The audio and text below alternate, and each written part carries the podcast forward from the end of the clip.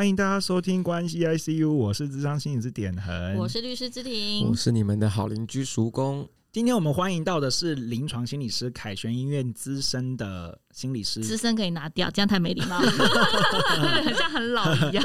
郑佩如临床心理师，我们欢迎，欢迎欢迎。然后佩如很特别，她刚好是我的表姐。然后我们真的是从小一起长大的。然后我是学人精嘛，大家知道我是学人精，就是那时候看姐姐念完心理系之后，过了几年之后，我就说那我也要念心理系。好，所以连社团都参加一样的，就是进去的时候就是一直 follow 姐姐的脚步，直到后来姐姐选的是临床，我选的是咨商。姐姐一定很不舒服。对啊，有没有？姐姐有没有就很困扰，一直有一根屁虫。对。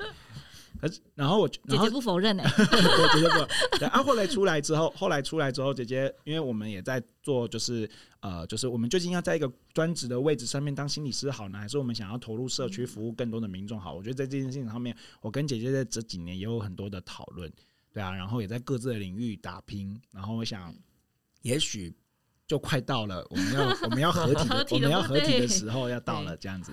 对，倒是对啊，就是道士他从的念了智商，然后我念临床之后，这后面就没有再继续当跟屁虫，因为我毕业后，我其实大部分场域都还是在机构里，因为跟不上，跟不上，太遥远了，对，越来越远了。对，而且因为临床心理师的训练都在顶大哦，走顶大，所以姐姐也是 顶大的高材生，没有，对对。好，我们今天要讨论的议题是我们上次呃很。重要一个沉重的议题，然后今天要再做更多的补充，就是关于一个长照的议题。那一样今天会把主持棒交到叔公这边来喽。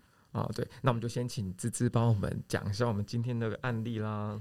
好的，今天的案例有点横化的倾向，超级长哎，超级长，是不是写的欲罢不能？我以为你们案例都这么长哎、欸。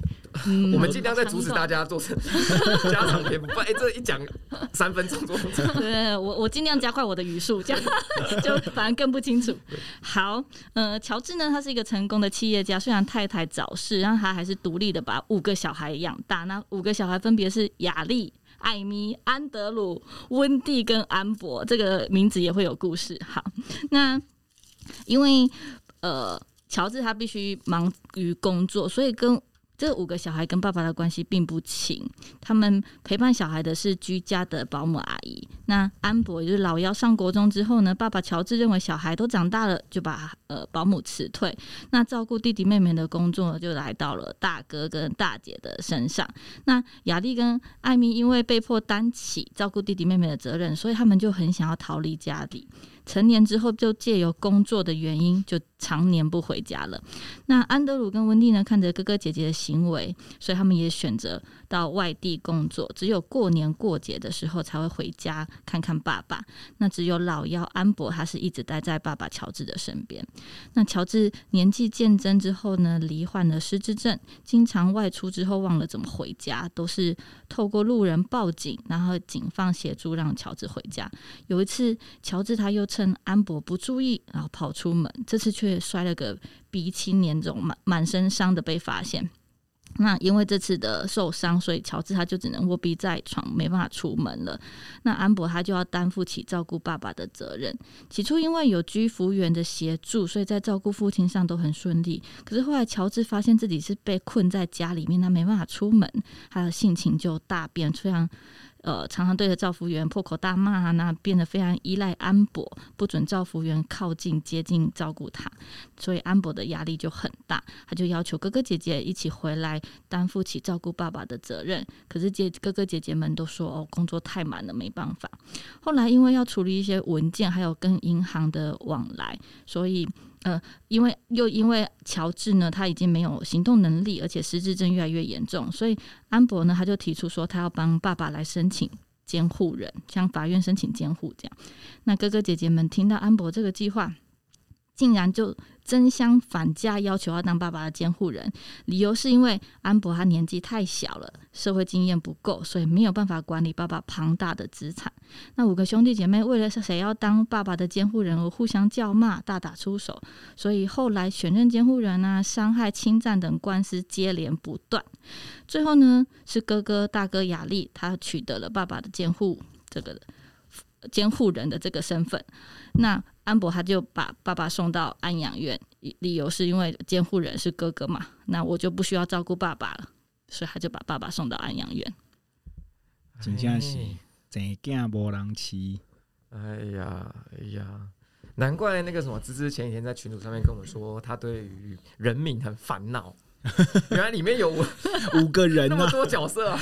对，而且还要符合点横的那个设定，还要把还要是英文人名，然后把它中文化。所以我在想说，到底要叫什么名字？那你有参考哪个？就是可能童话故事或什么？呃，就是身边的，我觉得蛮好听的名字，尤其是安博。安博最近超红，前阵子超红的啊，没错，对。那也没有用个抢你之类的，我我怕这样太明显了。抢你我们放到下一集好了。对，哇，我觉得这个这也是一个很沉重的故事哎。最常见的啊，不然就是分，这在法律上是很常见的故事。嗯，接着就是争遗产啊，嗯，是哦，对，哇哦。那我那我想先问那个两二位心理师，通常这个故事谁会走？这么多角色，五个角色嘛，通常谁会走进就是心理师的面前？就是谁会去找心理师？你们觉得？我觉得在他那个嗯要选任监护人、选任监护人的时候，嗯，因为监护宣告有的时候在医院会会需要心理师的评估哦，所以那个时候如果这样问的话，那那来的一定是爸爸。嗯，爸爸要做评估，他的、哦、呃，就是辅助宣告跟或者是监护宣告到底成不成立？爸爸会自己来吗？要有人带他去啊，所以会带他去的应该是安博，对不对？嗯，如果以故事，看谁申请，看谁申请哦。对，以前我们还遇过，就是兄弟姐妹在在直接在这边吵的。直接在就是比如说 A 带来，然后 B 就赶快跟过来说怎么会是你带之类的，嗯。嗯，或者是把谁谁谁排斥排在外面，说他不能进来，他是什么什么，他不他不是什么什么，他不能进来，他不能从不能参与，直接在这边吵架的，所以芝芝应该更嗯。对，所以就是会会争着要谁要当啊，然后因为除了评估之外，我们会需要呃专家的评估之外，还会需要开。家族会议。啊，对。对，那家族会议他们就会结盟，所以到最后变成是本来明明就是安博都在照顾爸爸，但是大家都排斥他，不让安博当监护人，对，所以才会是大哥拿到监护。嗯，对啊，这个我也对，嗯，真的非常心寒，因为就是大家很明确，就是大家在争那个东西，根本没有人去想到爸爸，嗯，没有人在意爸爸怎么样，他就只只想要取得自己的。利益这样子，嗯，所以这很真的很常见，会一直吵。对，尤其是那个呃，那个身材身家家财万贯的，对，这种哇，真的。哎、欸，其实这种这种故事，其实搞不好就是可能律师或是或是法官，他们其实搞不好自己都知道，嗯，谁才是有可能可以照顾父亲的，但是他们可能又碍于可能，也可能，所以其实考量而不得不不能判给他。对，其实选任监护，他不是一个。太难的诉讼，他不是诉讼，他是走非讼，因为他的法律争议点不多。嗯、但是，呃，有时候会把整个程序搞很长，理由就是我们要确认监护人他到底适不适格，他来争取要当监护人的理由到底是什么？嗯，对，我们都是要以被监护人的最佳利益来考量。这这个理由通常都会被美化、欸，哎。所以就要去看他们的互动啊，然后就会在 他们就在法官面前说啊，爸爸你好怎样？就在法庭上互相攻击，说谁谁谁不适合当，因因为他怎样怎样怎样，然后就又又要去互相攻击，说就是又是互揭疮疤哦，好难看哟。对，那临床心理师的报告在这个时候会派派上用场吗？他主要就是够不够，嗯，就是被监护人就是有没有行为能力？对对对对对，被鉴定的这个人是不是达到需要？受监护的状态，仅此而已啊，没有办法帮忙说。后续当然就不是我们，啊、我们只有被判断就是他的行为能力到底有没有办法自己自理。对对对对对，对。所以这个故事的话，那个佩鲁佩鲁就会去那个，就是观察那个乔治有没有，就是爸爸。乔治吧，有没有有没有那个适不适合去申请这个？就是会跟他对话嘛，然后看看他的反应之类的。对对对对对，然后会做一些测验，嗯，会做一些呃认知功能的测验，然后去评估他的呃目前的认知状态到哪里，他的判断能力到哪里。嗯，那我们呈现的大概就是这样子的呃呃数据或者报告，然后后续就是由法律端接手。至于怎么判那些，我们就不涉入就是法律的议题了。嗯，对。就他的呃辨识能力是不是有因他的疾什么什么疾病而减损或完全不行？我们判断的是这个部分，他的辨识能力或者是什么依其辨识而辨识之能力，是不是因为比如说失智症？是哎我们的 是不是是不是因为失智症而达减损或完全不能？嗯，对，到底是减损还是因为完全不能就是监护宣告？呃，减损的话可能是辅助宣告，对。那会发生那种就是就是就是整个临床心理师已经判定他可能认知能力是 OK 的，可是大家还是要强迫他选一个监护人。不会啊，如果如果他的认知能力是完全 OK，甚至没有到辅助宣告，这个就会驳回申请啊。本人就可以决对对，法官就会觉得他来闹。但他这个看起来他的那个严重程度应该是没办法，都迷路了，对，出去都迷路了。哦，所以就是要避免，就是为了要。争夺财产，然后去控制爸爸，然后叫爸爸假装他失智。哎，对，对，这这个就可以透过专家的。有遇到假装失智的吗？假装失智，失智有点难假装，假装失觉失调症比较常见。我上次就有问，上次我们就自己玩，我们就是上次原本有一次要请呃佩如来。然后我们自己讨论，然后因为我们对，因为我对于这个领域真的是很不熟悉，然后我们就开始就是说我们是假装失智这样子。所以今天曙光在问，我就觉得很好笑，很好笑。所以有有有遇过假装失智？假装失智比较没有，因为他假装失智，他的权利就没了。哦，是不是爸爸？比如说我今天爸爸，那我我我明明我就可以，我是决定我的我的财产，我我我假装失智，我就没办法决定了。比较多假装的会是失觉失调症、躁郁症。我假装我躁郁症，我假装我失觉失调症，所以当下我杀人是因为我当下没有判断能力。那不好意思，那拿。巴氏量表也会是借有也是临床性、嗯、是，那是不是也有人会去假装他？这个部分就会了，因为利益不一样。因为巴氏量表是要取得照顾嘛，要请外劳、请义工，嗯、对，那这个时候确实就比较容易把自己装重一点，就是我很严重，所以我需要外劳。嗯、那这个是可以识别的吗？对，感觉很难识别。呃，就是我们要就是多方收集资料啊，就有时候，甚至我们会跟踪他，对，他出去有没有变了一个人这样？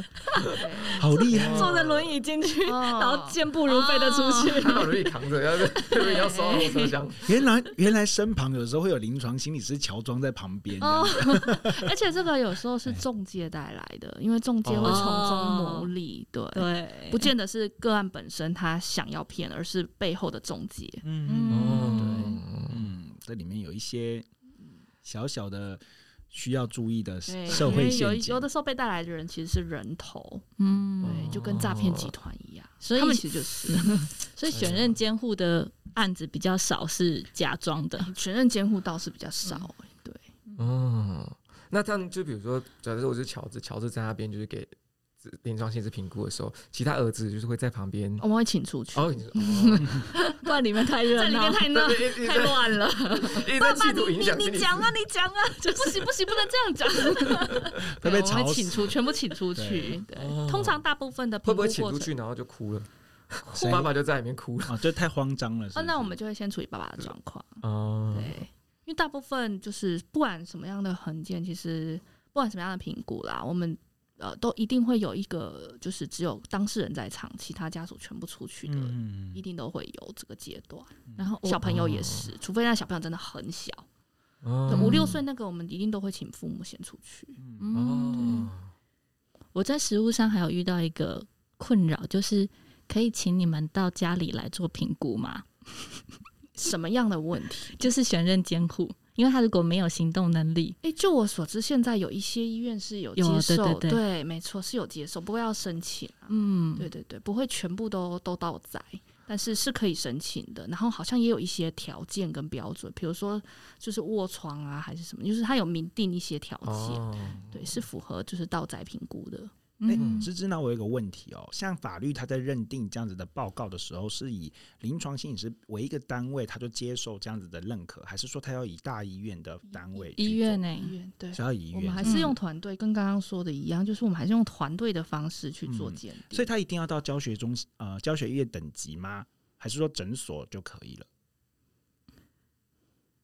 我没有遇过诊所的耶，哦，都是医院。对对对，就是好像有一些呃固定配合的医院，对对，每间法院都会有一些合作的医院。了解，就是法院会问你你要哪一间医院，你要开我们有这些，你要哪一间？哪一间要等很久？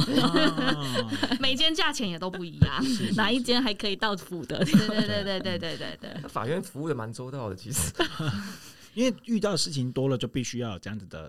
的的搭配的一些措施跟流程，因为其实会有有些民众会去跑到治疗所或者是心理所要一些证明文件去做官司使用，嗯、可是有些其实是没有太大的效益跟效力的，嗯、对不对？嗯，以前是蛮有用的啦，就是对，那但是后来渐渐的就是我我们就会说，比如说他拿的那个诊断证明书，但是他上面都医医生都会写说据就是。病患，对对对对，我们就会说这是他自己讲的，不是医生讲的。是是是，嗯，我们现在也都这样写，就是也被因为因为我们也都会受就是受伦理法规的训练的时候，就会请律师来教教育我们怎么写记录，然后我们就会开始知道怎么让我们自己就是不会去牵涉到就是这种家庭纠纷里面。嗯，而而且又很多是你事发之后才去看。看医生的，嗯，然后你要说你是因为这件事情，然后造成你长期的精神困扰，嗯、这个又就会，嗯，在诉讼上会是，对。那如果说就是已经判定好他需要监护人的话，那在后续的流程是，就是他所有的法律文件就变成是需要监护人来，就像小朋友他需要爸爸妈妈监护他，概念是差不多的。对，只是说这我们这个就属于成年监护。那如果要去处分他的财产的话，其实没有这么容易，不不像我们想的那么容易。如果我要去卖掉乔，假设说我是雅丽，我现在是爸爸乔治的监护人，我要去卖掉乔治的呃不动产，我还需要法院的同意，就是我要去拟一个报告，跟法院说我为什么需要去卖掉这个。那主要是要卖掉这个，可能要我要去我要去说明说，哦，现在因为他的医疗费用是多少，他生活费用是多少，他存款剩多少不够了，所以我要卖房子来照顾他，这样法院才会准，你才能够去卖乔治的房子。那、哦、所以不是全。也不是可以任意卖，对对对，所以大家所以大家要觉得争到监护权，他就可以就是为所欲为，但其实也不是。长知识了，但他只要能言善道，他就可以为所欲为。对 对，那呃，除了有监护人之外，还会有一个叫做会同开具财产清册的人，他就有点像是监督哦。对，所以他会是有制衡的机制在。哦，那这个监护人会怎么选呢？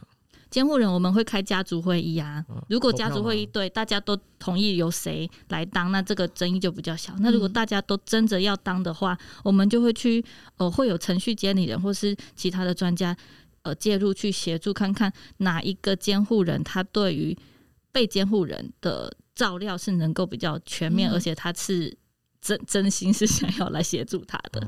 对，那如果说因为以故事。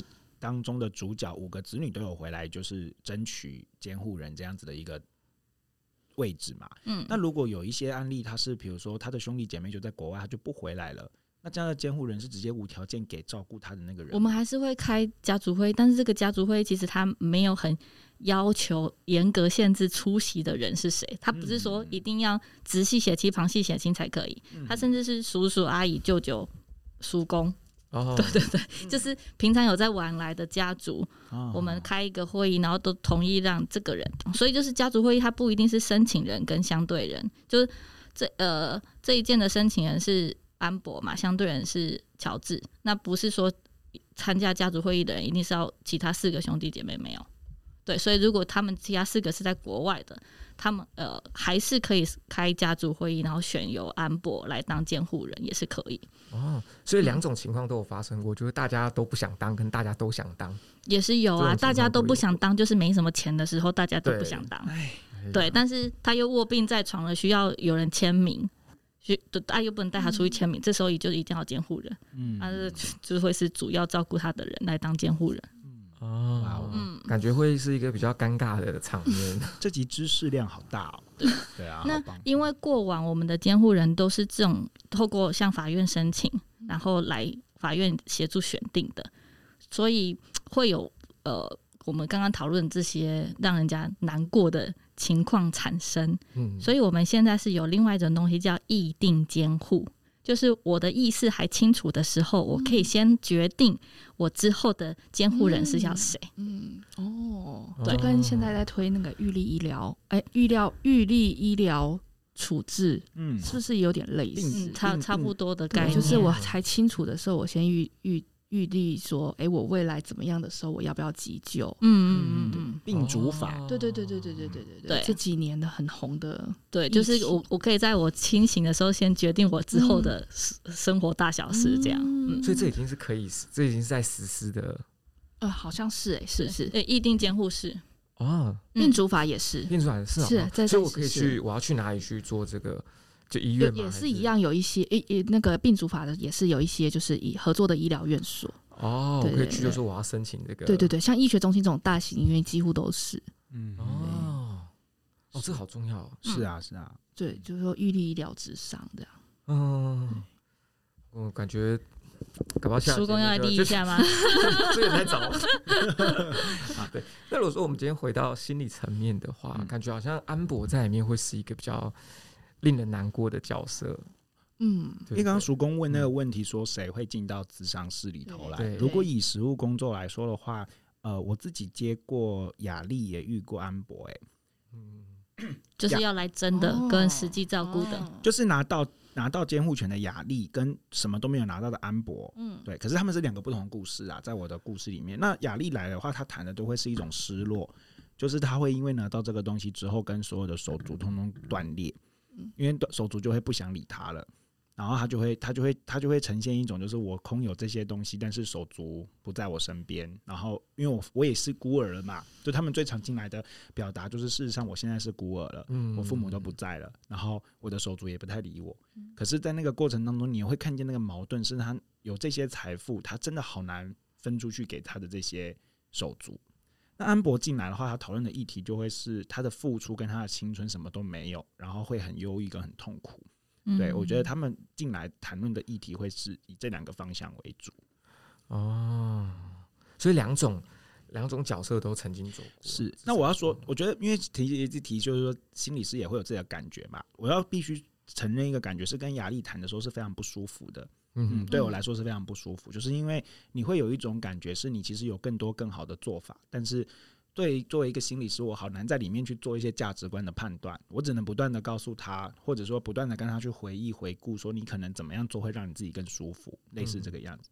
那安博的话会变成是一种就是很无奈的状况，然后但是会朝向的方式是我怎么接受现况，以及我跟呃我跟我的父亲的关系是呃跟金钱的衡量能不能让这两件事情过脱钩，不然他绑在一起的时候。安博会更痛苦，嗯嗯，变得比较是这个方向。雅丽他是既得利益者，哎，嗯，如果以这个故事来说了，对，如果说他走入智商所的话，搞不好就旁人眼光好像会觉得他可能就只是去讨拍，讨拍，或是对，或是好像他就只是想要，就很难把很难去同情他，也很难把他放到一个比较弱势的角度，因为他就什么都有了，嗯，对，反正安博真的会让人家蛮。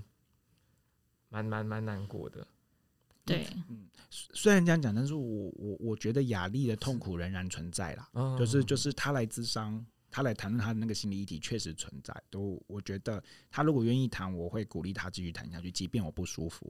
那我我其实跟雅丽谈到后面几次的时候，我会把我这个不舒服告诉他，对，我不太会把它藏在我的心里太久，因为建立关系跟真诚是很重，就是在心理治疗里面是很重要的一环，不太会就是。一直就是假装自己是烂好人或者什么，可能会在后面关系稳定之后，我会把我自己的这个不舒服跟他讨论，嗯，然后这也有也有可能也会是你旁人对你的态度，也是造成你现在很不舒服的原因，因为大家对你的看法就跟我对你的看法是一样的，嗯，那你的人际关系的断裂就跟这个是很类似的，所以在外面的人际关系带进智商室里头来，我就有那个义务去告诉他我看见的这个部分，嗯嗯，那贝鲁在。临床上有遇过什么？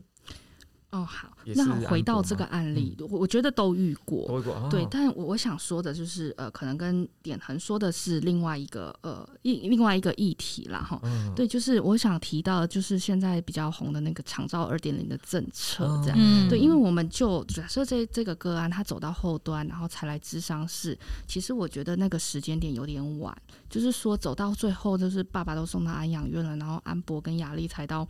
呃呃，才才求助，其实那个呃时间点有点晚，但是在过去这样的例子很多，就是到最后不行了才求助。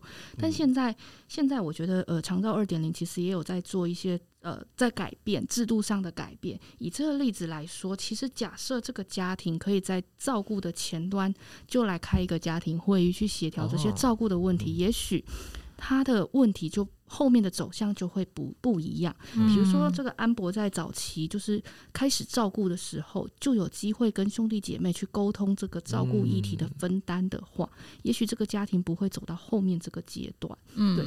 那刚刚为什么提长照二点零？就是说，因为我看到他其实他起初是有居家服务员在协助。嗯，那刚刚就是芝芝进来之前，我们在跟曙光聊的就是那个长照二点零的政策，现在目前有四个四大政策嘛？对。就是居服员现在的协助，其实它绑了一个专业服务。就是说，我们的长照政策，它其实是一个呃呃，这叫什么呃跨专业结合的政策。目前不，但这边这制度都不是这么的成熟，只是开始在推。就是说，呃，当我们提出长照申请的时候，呃，照专照顾专员，他政府的照顾专员跟各管师会到家中去评定评估这个个案的状况。那除了他们需要的。居家服居家照服员的服务之外，目前都还有规范，他们其实要接受一个专业服务。那呃，刚刚在跟就是曙工他们聊的，就是诶、嗯欸，我怎么会做这一块？其实就是因为接了这这样子的呃业务，就是说我们就是做的这个专业服务的部分。哦、那像他这个个案这个问题，他其实就还蛮容易转到我们手中去家里做这个。呃，照顾，因为他们还有蛮长、蛮大的照顾负荷的问题。嗯、那个时候，我们就照顾员是指看护吗？啊，不是，不是，不是。呃，居家照顾员的话，居家照顾员的话会是看，就是比较类似看护。嗯、那现在是呃，就是有一个职称，就是叫照顾服务员、照服员，哦、就是照服员。对，那目前照服员的呃。你要就是你要申请长照，你要照服员到你家服务，其实是目前都搭配一个专业服务。那专业服务不一定是心理师啦，像职能治疗师、物理治疗师或者是营养师，哦、这些都算。看他需要什么。没错没错，哦、就是看他需要什么，照顾专员就会就会指派，也就是会分派会派案。很重要哎。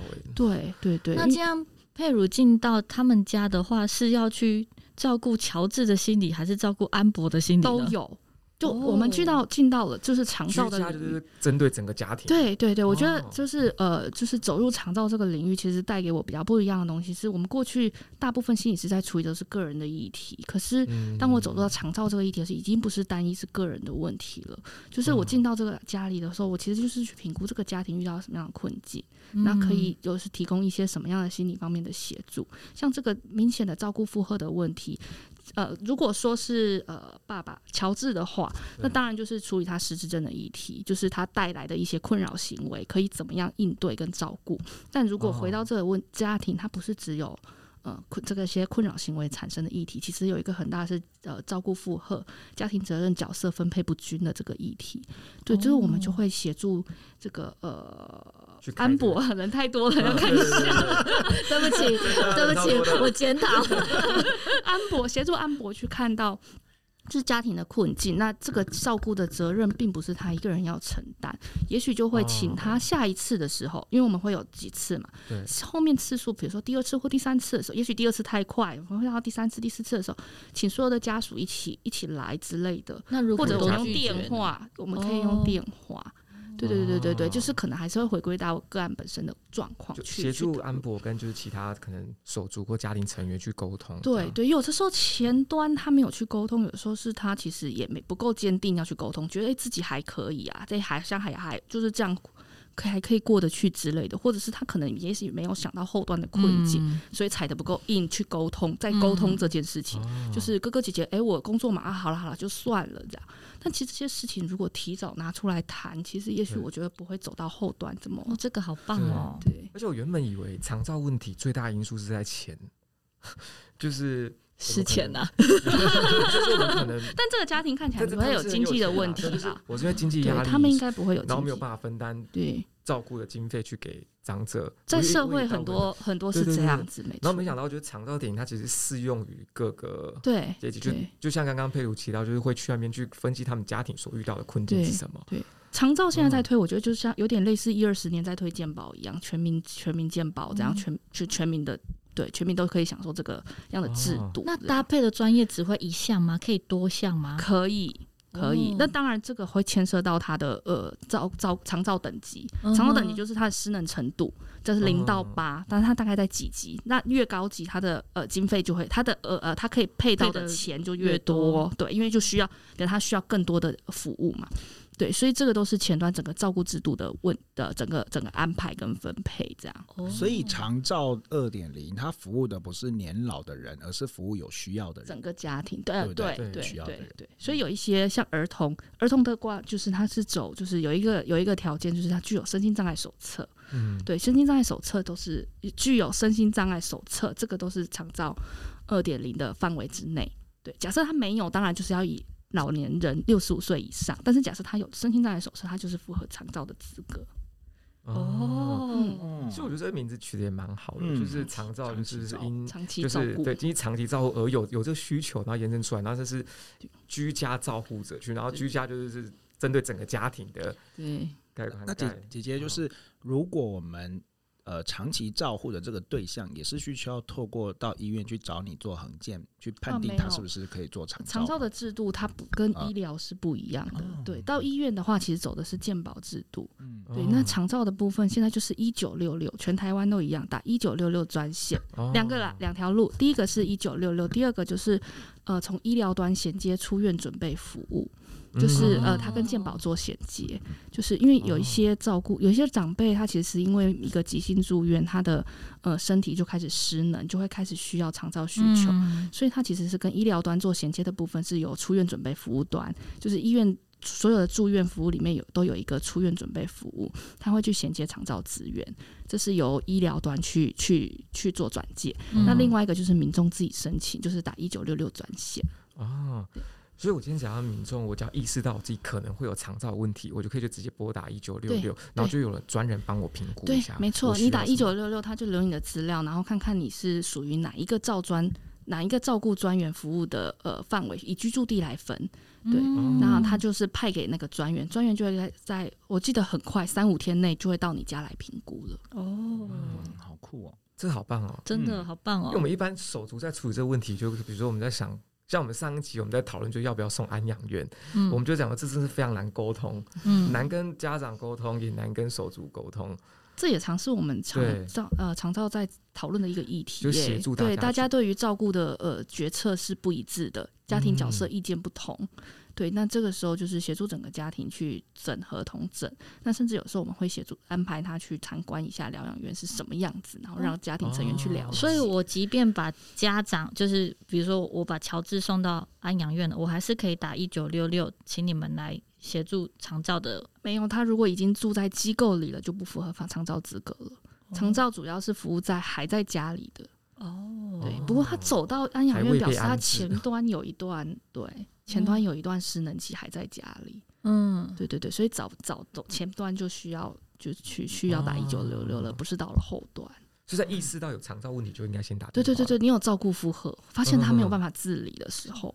所以，如果我发现他住在疗养院不开心，这样我不能打一九六。可以啊，你把他接回家，先接回家，你 先接回家再打。对，你如果说是谁要打的时候，先不要，我们先把爸爸接回来。对对对对，因为在疗养院的话，就是以政府的角度，他就是在由疗养院去全权照顾这个个案。那你有什么问题，那就是请疗养院的人去提供服务，这样就不会在目前长照二点零的范围。所以疗养院可以去申请长照二点零的补助吗？不行，不行。对，长照二点零就是在前端，他要做的目标就是他要对，预防延缓失能，让呃让长辈能够自理在社区的时间变长，减少卧短卧床的时间，减少失智失能的时间。这个真的是，哦、对，这是长照二点零的的核心。这是长照二点零核心，真的完全跟我想象中的不一样啊！真的哈，因为因为我们台湾的呃，就是长照政策是以在地老化为原则，哦、对，就是希政府希望就是长辈是在家里在社区老化，所以他会强调的其实就是这个在社区在家里的部分。那他不不希望是有机构，就是最终不是就是减短卧床时间嘛，就是把卧床所有人的卧床时间都缩到最短。哦，哎，刚刚好像在。在开始前，我们好像有谈到，就是长照这个费用是自付额只有百分之十六。一般户一般户的话，自付额百分之十六，然后呃，其他都是政府目前长照长照的钱，长照制度的钱，长照对，有点像保险了，长照保险的钱，对。那其实就是我们的纳税钱。可因为这个问题的确是社会问题，这是很重要的，真的，而且现在少子化，嗯，对，不像以前一堆兄弟姐妹可以互相。等下回家先跟我女儿讲一九六六这四个字。不是应该应该跟 你讲一下吗？感觉女儿不会先遇到这个问题，你会先遇到。就是我会遇到，所以叫她以后要打一九六六来照安排我的事情。以后会更完整啊。那那等亮亮长大会有另外专线。以后可能就不是一九六六。对对对对。那我想知道家庭会议会怎么开耶？嗯。就因为一般大家其实对家庭会议、家族对啊，好像我大家可能会觉得说，我们自己的事情不要跟外人知道，或不要外人介入。对，那这家庭会议如果说就是有专业人士来介入协助的话，会是什么样的一个？当然，重要的还是家族会议。如果全部都要来的话，还是要家庭有的家庭成员间的意愿嘛。他们不来，我们其实也没有办法，这个是确实的。嗯，但假设说以以回归我们这个案例来说，假设安博他没有办法叫他的兄弟姐妹来。假设啦，好，假设他叫不来的话，我们可能就会去跟安博讨论他现在的困境，可不可以有其他更好的解决方法？比如说他的前端的照顾负荷的部分，怎么样可以协助他减轻照顾负荷？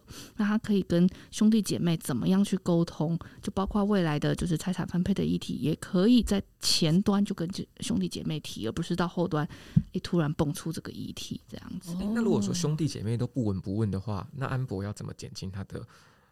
照顾的负荷呢？所谓的不闻不问是前端就都不闻不问嘛？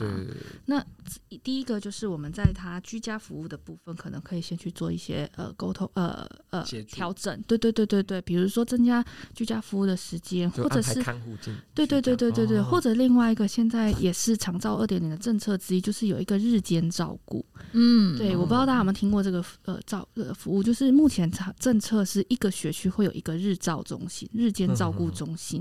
那日照的概念有点。类似幼儿园，嗯，白天白天把长辈送来这里，然后帮你托顾到下午下班之后再接回家。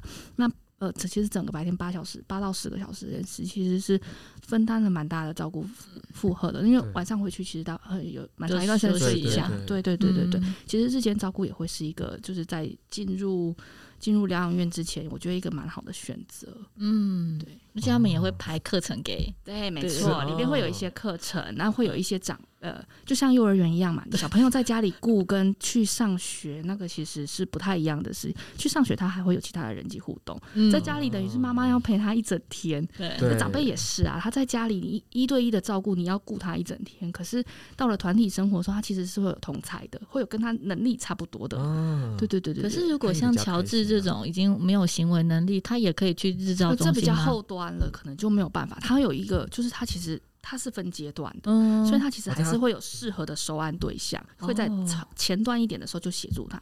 但如果说他在前端就有提一个比较完整的照顾服务，比如说日间照顾，他也许退化也不会这么快。嗯、这个退化速度其实还是跟照顾方式这个过程是有关系的。嗯、因为我看就是去日照，他们都很开心，会唱唱跳跳。对对对，其实这就是有预防延缓失能的呃成分在啊。嗯，对他呃一个是情绪的部分，一个是他大脑有刺激，所以他退化的速度可能就不会像对不会像原本的这个这么快，哇哦！这真的完全颠覆我对长照二点零的认识哎、欸，真的、啊。我原本以为是家里就已经有卧病在床，我才找居没有没有没有，长照其实它的呃，它其实拉拉到蛮前端的，火药老化、嗯、都还健康的时候，就开始有一些社区关怀据点，那有一些课程，这个都算在长照二点零的范围内，就是社区关怀据点，让它有点像图书馆的概念。那我的有空就来上一下课，这样没对。那我们爸爸妈妈现在可以试用长照二点零了吗？呃，你这个木小子，他们目前没有失失能的状态，所以他们其实是在长照的 更前端，社区大学。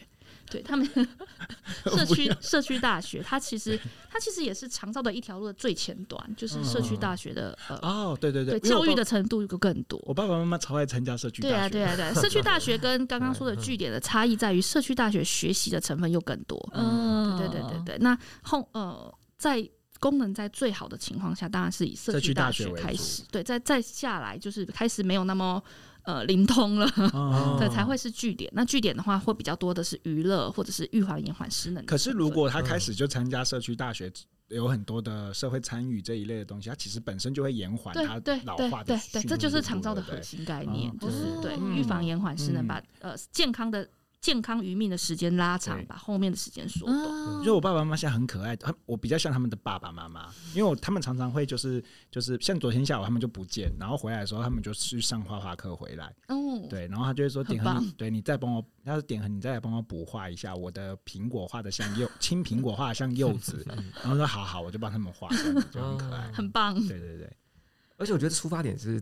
对的，因为现在我觉得真的长照要结合社区照顾，是啊是啊，而且你看让长辈他的呃健康的时间变长，他其实是在减轻就是子女的负担、照顾责任，对对对对，照顾负担，对，你就不用这么多的就是提供照顾。姐姐，那如果因为听起来这个在市区里面做到是很方便，那偏乡怎么办？对啊，偏乡哦，对对对，偏乡现在目前也是有长照二点零，但确实呃偏乡最大的问题还是在于专业服务，对，照顾服务其实还好，因为。呃，偏乡还是有造福员，造福员目前很多，呃，移动式的，对对对对对对对。那有有几个，我觉得造福员有几个特色啦。嗯、呃，最大的特色是有一些是中年妇女，呃，就是以前像以前的看护转职的造福员，嗯，嗯对。那再来有有一族群是外配。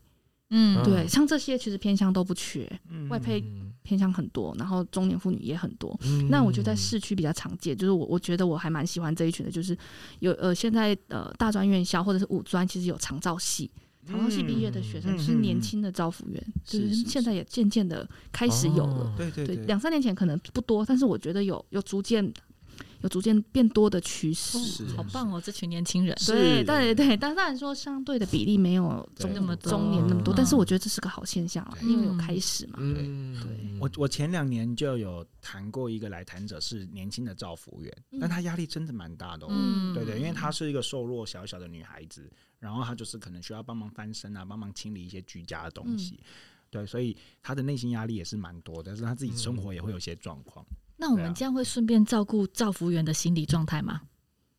哎，好问题耶，可以建议一下，因为目前好像是，呃，没有，呃，就是以家庭为主，以个案为主，还没有到照服员。不过造福员他定期其实会有一些在职训练课程，比如说他们一样，跟我们医疗人员一样，每每几年啊，每六年要完成多少学分才能换照？嗯，对。那回归到他的机构本身，其实造福员上面还有一个督导。对，所以我在想，这些照顾状，在他的心理状态，这些是不是他在督导过程中？对对对，督导是不是要涵盖了这些？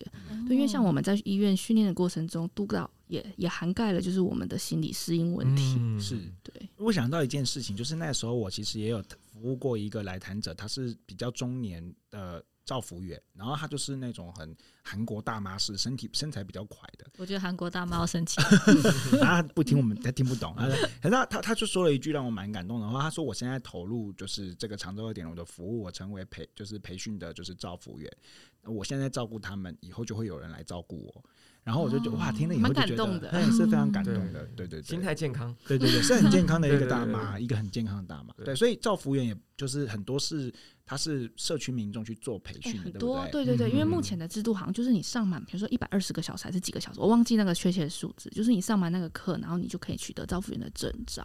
嗯，因为目前现在还还是很缺乏的啦，嗯，制度刚开始嘛。前阵子是保姆，就是会鼓励爷爷奶奶、外公外婆去考保姆，对，然后会有一些补助。我觉得这好像是是差不多类似的概念，没错，没错。对，我听到最后一种就觉得，就是就社会在进步的这种感觉，就是我们的我们那个把我们的长照问题就是结合社区，然后甚至跟我们这个整个社区的经济也结合在一起，然后也把它学科化，这样人人员人员流通也顺畅了。那等从我们都市搞不好落实的差不多，我们再延到那个可能偏向或是哪里，就逐步落实，这样这就是一个社会进步的方向。嗯，我觉得这真的是非常棒。嗯，而且我觉得刚刚有一个很大的关键，就是像故事有提到，就是那个乔治他出现问题是这些在家久后才开始性情大变。所以好像是长期待在家是完全是一个就是不健康的事情。对，还是如果可以早期介入，也许不见得走得到，走哎不是走，对对对走会走到这一步这样。嗯，对对对对对。姐姐在医院里面是不是也会有就是跟老人工作的团体啊，或者什么类似这样协助他们健康老化？是对，因为好，因为好像研究显示老老老年人到晚期忧郁的比率是是会变成非常非常高的。对，特别是他没有统合成功的时候。是。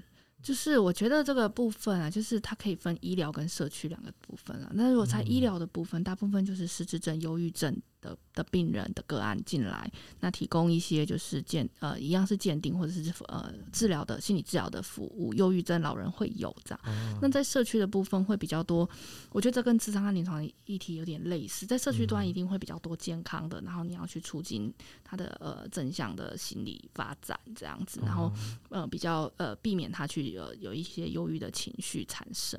嗯，那，健康老化是一个好。好重要的议题，对，没错，没错，这也是长照很重要的一个方向。嗯，因为好多长辈他到晚年的时候，不管是他生理的折磨、病痛，或者是他对于过去的一些悔恨的事情没有整合成功的时候，晚年其实很辛苦的。对，没错，没错。那我们去居家，其实有的时候也是处理这一块，有一些是忧郁症的老人，他对于所有的，比如说所有的照顾，他会排斥，他会拒绝，会抗拒，那会去跟他谈他的呃，就是心理心理整个。呃，过去的问题这样，嗯，所以其实就是不管是老老人，好像是比如说他可能我们去了解他的日常活动，就是一直都待在家，就足不出户，这其实就会是个警讯。嗯，可以这样说。嗯，可以。足不出户确实是个警讯。对，尤其他过去如果是呃，就是回去参与这些活动的话，他突然不愿意出门，这一定是一个问呃，一定是一个心理状态在改变的，哦，的警讯。对。对，有可能是心理状态，也可能是因为他觉察到他的认知能力在退化，这都有可能，就可能要再呃详细去去去了解。哦，因为过往好像比较长，就是我们会鼓励他出门，但是他真的不出门，我们也拿他没辙。是是是是，但这时候其实我觉得可以去观察一下他的日常生活有没有改变，比如说他会不会开始常常问一样的事情，或者是。哎，常常嗯，就是哎，他明明吃过饭了，他却好像觉得自己没有吃饭，或者是哎，昨天谁打电话回来跟他说了什么事情，他是不是哎，好像没有这个印象？他的记忆力是不是有一些变不好的现象？我觉得这些可以稍微去观察一下，因为这些都会影响长辈出门的意愿。对，他可能有可能他觉察到他自己不对劲，所以他不愿意出门。嗯，对，这也是有可能的，因为他呃，但有时候长辈不会说啊，因为他其实对他自己来说是一个讽刺。嗯，那我们要怎么跟长辈就是比较好的沟通呢？就比如说沟通，就邀请他出去啊，或者干嘛，鼓励他去走走，或鼓励他去看医生。我我觉得可以把它融入生活，哎，不用不要太刻意，太刻意好像他就会觉得，哎，你是你是对对对对对对对对，就是融入生活，就是就有事没事都讲一下，然后或者是今天要去逛街的时候一起带去这样，哦，对，不要特别的 逛街逛到一半突然走到医院，没有没有没有，逛街逛到一半逛到社区大学去，哎，对对对，从此从此以后大人都不理你了，爸爸妈妈都不想跟你出门，对，从梦时代走到。就觉得跟你出门都是有目的的，我不要。可是我觉得老顽童，老顽童是真的啦，就是一个健康老化的长辈，他应该到了年老的时候，我觉得会有一些童心会跑出来，反而那个时候的互动会是蛮好沟互动的。点人都怎么跟那个长辈互动？就是我觉得点人在这边是翘楚哎。嗯，我真的好会跟长辈互动啊，长辈都爱我哎。没有，就主要是我觉得一样吧，就是我觉得融入生活当中，并且我觉得他们会有个相对应的位置，他会把来跟他谈的人相对应谈出一个位置。如果他看起来你就是他孙子辈或者是孩子辈，那你就进到那个位置去跟他谈啊，就让他去让他在他那个角色上面是可以充分发挥的，而不会是哎，我好像。呃，又要戴上另外一层面具，然后戴上另外一种社会期待去跟你互动跟沟通，那那个就会长得不像原本的自己，对啊，所以，比如说，如果跟长辈在一起，我就会像他的孩子一样，去好奇他的生活，探问他发生了什么事。嗯、对，那这对他们来说的话，我觉得都是一个呃建立关系，然后让他们信任你，可以倾吐更多事情的时候。嗯、特别是我觉得有时候心理师带有一个专业角色在跟长辈互动的时候，他会觉得我刚刚来跨医生，嗯，可是你用一个方式让他好像你在跟自己的孙子倾吐一些事情。分享你的行为啊，你听不懂也没关系啦，但是我就是讲给你听也好啦。那、嗯、这个过程都可以协助到他舒压。嗯，真的诶，像我外婆，她就很喜欢待在家也不出门。但我只要跟她说：“嗯、阿妈，我想要去看你以前长大的地方，你带我去好不好？”嗯、她就会想出门。对对，就是用这样的方式把他拐出门 走一走。你们怎么这么棒啊？我好坏，我坏透了。而且我刚刚听完点点讲说，其实我觉得就是像像我们刚刚有提到，就是。开家庭会议嘛，就好像我们很多家庭会，就重大事情我们没有办法决定，就是因为平常我们对自己的家庭都很疏离，我们根本就不去关心我们的家人，不去关心长辈，不关心手足，对，然后生活真的很忙碌，然后一一聊就聊正事，那当然大家抗拒心理也会很重要，嗯，所以我觉得真的平常都是像就是芝芝跟那个点恒这样。嗯，要对自己的家人多一点耐心的，是因为我超级没耐心的，应该不是，我超我真的太客气了，对他只是对点恒没耐心，没有，不不过，但就我们家族的，我们家族会议有成功吗？我觉得，哎，你们都有没有开过家族会议吗？可其实我们都不是当事人，对，我们都不是当事人，对，我们可是你们是专业人士，这个时候就是太多依照对这个其实对更真的要涉入，就。是局外人的专业，对啊，对，而且我们我有问题，我找别人，对。我们两个时常就是自己谈的 keep up，就是他们又来了，类似这样。你们会不会很常发现，就你们明明看得到问题，但是你们却没有办法去有家人的关系，在我真的觉得困难了，太难了。对，跟处理别人的事情是不一样。你们不能用上次像上次黄武老师，比如说就是我们角色划分要清楚。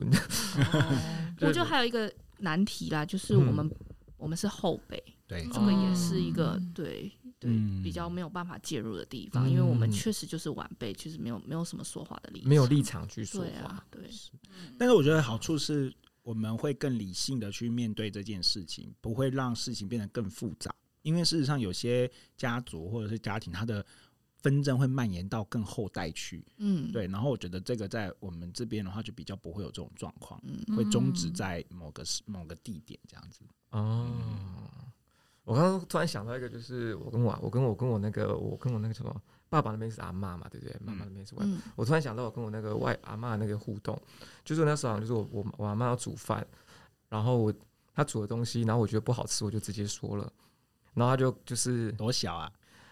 呃，好像也不没有很小，好像一个大学对不对？天哪！他煮他煮的东西，然后他放了就是虾米，然后我不吃虾米，我就说我不吃了。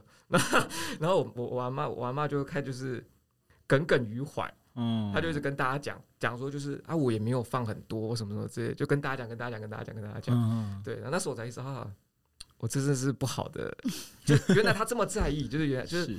是就是有些就长辈，他们是非常在意我们一些其他家庭成员的反应啊，或者行为，他们都非常非常在意。尤其煮饭的人会希望吃的人是把它吃光，是。煮饭的人会很希望。对。对啊。像芝芝嫌过我蛋比 Q，我都好伤心。蛋真的太 Q 了，所以不能太不能太诚实。所以我那时候把蛋饼吃完，我是面有难色的吃完。可是他问你，对不对？对啊，他就嗯嗯，太 Q 了，还是很诚实的说了，没有没有那个，因为你怕不诚实会一直吃到我煎的蛋饼，对不对？对，还是要设一个停损点。对对对。那我想知道，就是像比如说，就是佩如跟点恒，你们你们家里面会特别安排工作给长辈做吗？因为有时候我们就是怕长辈受伤的时候，我们就什么都不让他做，然后他们就也就是闲着。嗯，对。那你们会特别安排事情给他们做？因为我觉得这是我在长照二点零就是呃介入的过程中，我还蛮常让呃长辈去做的一件事情。因为你要赋予他一些生活的责任，嗯，那他其实在这个过程他也会比较有成就感。没错，所以厕所就交给你洗。哎，应该是挑菜呀，哎，挑菜是还蛮长的一个开始。对对对，比较轻微。对对对对，从轻微他可以做的，那让他就是拥有可以逐渐加重吗？对对，当然可以。假设他到最后做的来的话，对，特别超级重。对，因为我觉得呃，就是台湾就是有一个蛮蛮嗯，就是一个需要克服或者是需要调整的观念，就是比如说我请一个外劳，我说的事情就让外劳做就好，我干嘛还要？这就是我请外劳的目的啊。可是你知道，你越不做，它其实就退化的就越快。对对对对对对对，就像一台脚踏车放在那边，假设你十年你都一直每天骑它，它其实是不会坏。可是你放在那边放十年，也许不用十年，五年就已经开始就是就开始生锈了。十个礼拜就差不多。所以请外劳 来看长者工作，其实也不是。会有来监督，因为 因为其实长者他在他做他其实没有办法做的这么好，嗯，对，所以他其实也只能做一些他可以做的，或者是他可能做了一半，其实他其实需要做的过程他是需要协助的，哦，对对，让他可以跟顺便跟别人互动一下，对对对对，他的做不是。倒不是就完全让他像一个正常人这样做，而是就是让他有一些生活的重心，然后让他有一些自自我可以呃自主的功能，这样。那有没有一些推荐的，比如说家事啊，或什么是最是可以？刚刚芝芝分享的那个挑菜，确实是一个蛮入门的，对对对对对对对，挑菜剪菜这样。那当然在在在那个呃进展一点，就是哎可以教他种一些有的没的，对对对对对，照顾的对象，种花花草草啊之类的。那扫地拖地就不适合 是扫地。拖地也是算比较容易的，对，嗯，洗碗啊，洗自己的碗，收自己的，帮他找工作，到底要多虐待长辈？有啦，就是折衣服啊。对，如果以我们家族来说的话，我觉得我们的阿姨们自己会自己找事情做了。我觉得我以我们自己这样观察啊，如果在也不会太保护，还没那么老啊。对啊，我刚才想说你已经把它归类的，也是阿姨们还没有那么老。不过我是有找一些事情给我爸爸妈做啦。我昨天回去就说你找太多事情，我说。爸妈，我肩，我说我肩膀好酸哦，太阳穴很紧，你们来帮我按一按。妈妈傻眼，他们昨天轮流帮我按摩，哎，我觉得好感人哦。我们觉得好荒唐哦，大家静默，我觉得很荒唐，大家静默。那我讲完就像坊间不是都说打麻将是很适合的，这是真的吗？麻将确实是它有它的一些益智的成分在，但是要注意的就是呃，不要玩太大，赌博对，会不会有一些玩卫生麻将？对对对对。可是卫生麻将，长辈还蛮常在玩麻将。可是卫生麻将，他们就会没办法专心投入啊，很快就会说无聊，不玩。所以其实关于就像比如说乔治这个家产的问题，就很适合打一场麻将。就大家今天这赌注有点大 啊，那就是把。把大家把家里的财产变成庄家嘛，然后大家就是上就是就是赌这个庄家的钱，靠靠各自 靠各自的各凭本事赚赚啊，太无耻大赛之类的，这么荒唐啊！哎呀，哎，太可爱了。但我真的今天这才对长照二点零有就是这样的认识，哎，不然我一直以为他就是。照护而已，嗯嗯，但是他真的是安排这个计划，真是非常的完完善的。如果可以推行的成功，而且刚刚讲的这只是一个一个部分，那当然还有像交通接送，比如说交通接送。有点像娃娃车，呃，幼儿园的娃娃车，长辈要到日照中心，家人没办法送啊，尤其这大家这么忙要上班都来不及了，还要送。那有提供交通服务的部分，就是诶、欸，就是诶、欸，你注意，有时候注意看路上，现在应该都会有某某某某日照中心什么的、嗯、特约什么什么车，跟富康巴士就不一样，不一样，不一样，不一样，完全不不一样的那个路那个照各照呃服务福利制度这样。哦、对，长照它本身就有交通接送的部分。那交通接送除了去日照，也可以去就医，要去看医生的时候，对对对，那一样，它是看就是你的嗯。失能等级去去给付的，你失能等级越高，它给付的额度就越高。哦，对，那再来第三个就是呃，家中的辅具科无障无障碍空间，嗯，它是每两年补助一次，嗯，对，就是可以补助你，比如说装补助一笔钱，对对对对对对对对对对对对。那比如说就是什么预设的把手啊，或者是跟地板的，就是止滑这些都有含在里面。就好像楼梯的那个电梯，对对对对对对对，不过那比较贵。哦，对，它有一个补助上限的额度，嗯，对，像那种比较贵的家属还是要掏比较多的钱，哦，对对对对对。但政府尽量在那个尽量 对，那再来最后一个就是喘息服务，喘息服务的额度也是用年来算，一年多少个时数？喘息，对，喘息服务通常喘气那个喘，哎，对，喘气，对。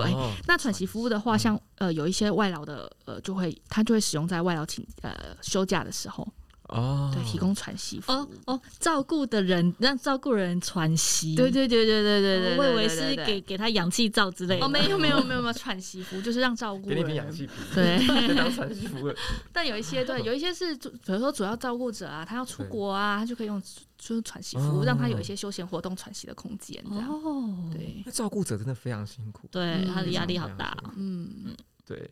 就你做照顾之外，你还有一些就是，万一长辈有什么状况的话，你就有一些直接责任。嗯，那我最后想问大家一个问题，就是大家会怕老吗？怕。啊为什么呢？这是为什么怕？因为怕没办法自己决定自己的一切。可是我们现在有长照二点零呢。呃，今天听完之后就不怕了。不，我我们还是聊一些实在一点的东西。其实还是会怕，对啊，因为就是从你可以决定一切，到后来你必须要躺在那边，躺在那边被人家决定一切。我觉得那个调试是一定需要有一段过程的。哦，嗯，那你最怕哪个阶段？最怕哪个阶段？失能吗？我最怕就是自己还知道自己的状况，但是还没办法控制。你你如果完全失智，完全躺在那边，那就算了。哦，因为你也不知道发生。对，我也不知道发生什么事。但是我觉得困难的就是可能是刚这样算刚发病嘛，或者是刚开始身体状况变差，但是又没有差到完全躺在那边的时候。哦，就发现你自己能力在退化。但对对，其实我我我我比较有印象是我外公他呃。他因为长好像是长脑瘤还是反正就是一个原因，然后导致他跌倒，然后住医院。住院那时候还没有办法自己上下床去上厕所，所以要包尿布。所以那个时候他是非常的抗拒让子女去帮他做这件事情。哦，对对对对，我觉得那个那个心情的转换，我我其实是可以蛮了解我外公那时候的状况。啊，哎，这子女自己也会有点抗拒的。对。嗯，也会有点害羞啦。哎，因为因为我记得我记得我最近我那个什么外婆也发生一件事情，就是外婆好像摔倒，那也是去住院，然后那时候他就需要有人帮他洗澡之类的。然后那时候那时候在他旁边直接照顾的就是我的舅舅，然后他就在这边说，就是我是男生，我不要做这个事情，类似这样。然后就就请那个护士来协助。嗯，对，就是这个。好像在性别上这种东西也是比较难去跨越，嗯，就是还是会需要专业的看护，可是有时候看护不是那么好请。嗯，对对对对，嗯，所以还是会需要家人来分担。嗯，那佩如呢？怕老怕老吗？对，嗯，我觉得我我觉得我现在离老还很远。哦，怕是一定会怕，但是。我怕哪个阶段呢？怕哪个阶段？我当然希望我就是卧床卧病那一段时间要缩到最短，这样最好是一卧床然后就走了，闭上眼睛就离。对 对对对对对对对对对对，我希望那个阶段是最短的，这样。嗯，那就要一直就有意识的保养自己，对不对？哦，对，好像要一直一直努力的那个，对，可能运动啊，或是对对对对对对对，然后对对对对，就是要要拥有自己的复原力，这样是嗯。那点恒呢？怕怕死了，嗯，对啊，太多害怕，就是怕。我觉得你老了之后一定是个很聒噪的老头。